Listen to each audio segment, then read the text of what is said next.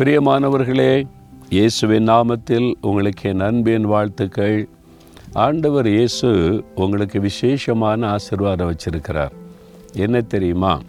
அறுபதாம் அதிகாரம் ஏசாயா மூன்றாவது வசனம். ஏசாயா அறுபது அதிகாரம் மூன்றாம் வசனத்தில் உன் வெளிச்சத்தின் இடத்திற்கு ஜாதிகளும் உதிக்கிற உன் ஒடியின் இடத்திற்கு ராஜாக்களும் நடந்து வருவார்கள். நீ எளிமை பிரகாசி உன் ஒளி வந்தார் முதலாவது வசனத்தில்.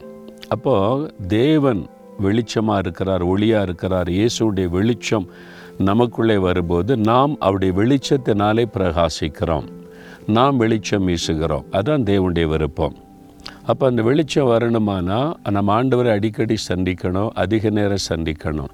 மோசே நாற்பது நாட்கள் இரவும் பகல மலையில் தேவனோடு இருந்து அவரையே பார்த்து அவருடைய குரலை கேட்டுக்கொண்டு இருந்ததுனால அவருடைய முகம் பிரகாசித்தது.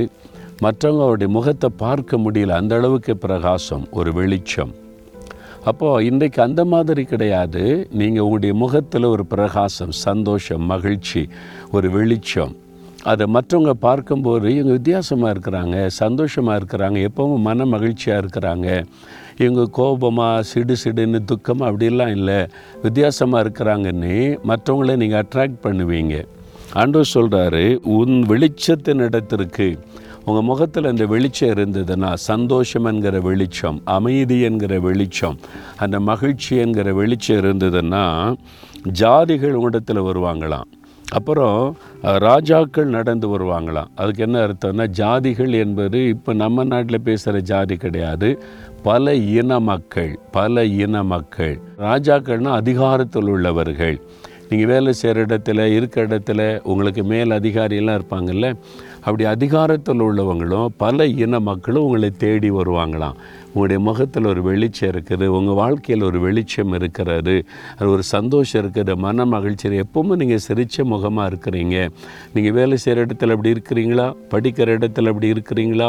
பிஸ்னஸ் செய்கிற இடத்துல அப்படி இருக்கீங்களா? எப்பவும் கோபம் எரிச்சல் சிடு சிடுன்னு அப்படியா இருக்கிறீங்க? அதுக்காக இல்லை நீங்கள் உங்களுடைய வாழ்க்கையை பிரகாசிக்கணும். ஆண்டோடைய வெளிச்சம் உங்களுடைய வாழ்க்கையில் பிரதிபலிக்கணும்.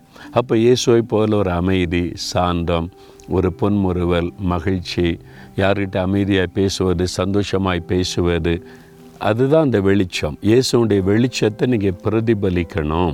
இருக்கிற இடத்துல. அப்போ அவங்க வந்து இவங்ககிட்ட பேசினாலே மனசுக்கு நல்லா இருக்கும். நல்ல அன்பாக பேசுவாங்க அமைதியாக பேசுவாங்க சிரித்த முகத்தோடு பேசுவாங்க. நமக்கு நம்பிக்கை உண்டாக்குற வார்த்தைலாம் சொல்லுவாங்கன்னு நீங்கள் வேலை செய்கிற இடத்துல படிக்கிற இடத்துல இருக்கிற சூழ்நிலையில் உங்களை வந்து பார்க்கணுன்ற ஆசை உண்டாகும். அப்போ ஜனங்கள் உங்களை தேடி வருவாங்க அப்படின்னு ஆண்டு சொல்கிறார் நீங்கள் அப்படி இருக்கிறீங்களா? நான் ஒரு சமயம் சென்னையில் ஒரு ஸ்கூலில் வேலை செய்கிற டீச்சர் அவங்க நல்லா ரட்சிக்கப்பட்டவங்க அபிஷேகம் பெற்றவங்க அவங்கள பார்க்கொண்டே போயிருந்தேன். போனால் இடைவேளை நேரம் எல்லா டீச்சர்ஸ்லாம் சாப்பிடுவாங்கல்ல அங்கே போனால் இல்லை அவங்க சேப்பலில் ஜோ பண்ணிக்கிட்டு இருப்பாங்க அங்கே போங்கன்னாங்க. அங்கே போனால் அவங்கள சுற்றிலும் பெருக்கூட்டமே இருக்குது. நிறைய ஸ்டூடெண்ட்ஸு அவங்களுடைய ஸ்டூடெண்ட்ஸுடைய பெற்றோர் கிறிஸ்தவர் அல்லாதவங்க அவங்கெல்லாம் வந்திருக்கிறாங்க. நான் ரொம்ப நேரம் காத்திருந்து எல்லாம் முடித்த பிறகு பேசினேன் என்ன சிஸ்டர்னு எப்போ இடைவேளை வரும்னு சொல்லிட்டு இந்த பிள்ளைகள்லாம் என்னை தேடி வருவாங்க ஜெபத்துக்காக.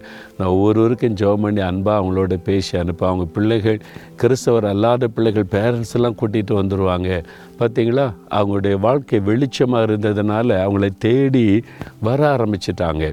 நீங்கள் கத்தருக்காக வெளிச்ச வீசினா நீங்கள் போக தேவையில்லை. உங்களை தேடி ஆத்மாக்கள் வரும். அப்படிப்பட்ட ஒரு வாழ்க்கை வாழ்கிறீங்களா நீங்கள் இல்லாட்ட அந்த மாதிரி ஒரு வாழ்க்கைக்கு ஒப்பு கொடுக்கணும் ஆண்டவரே.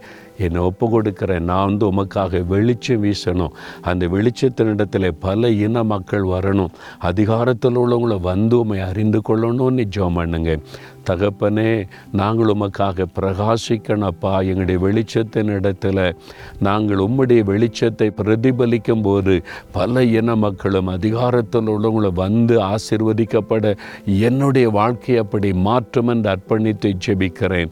இயேசுவின் நாமத்தில் ஆமேன் ஆமேன். Amen.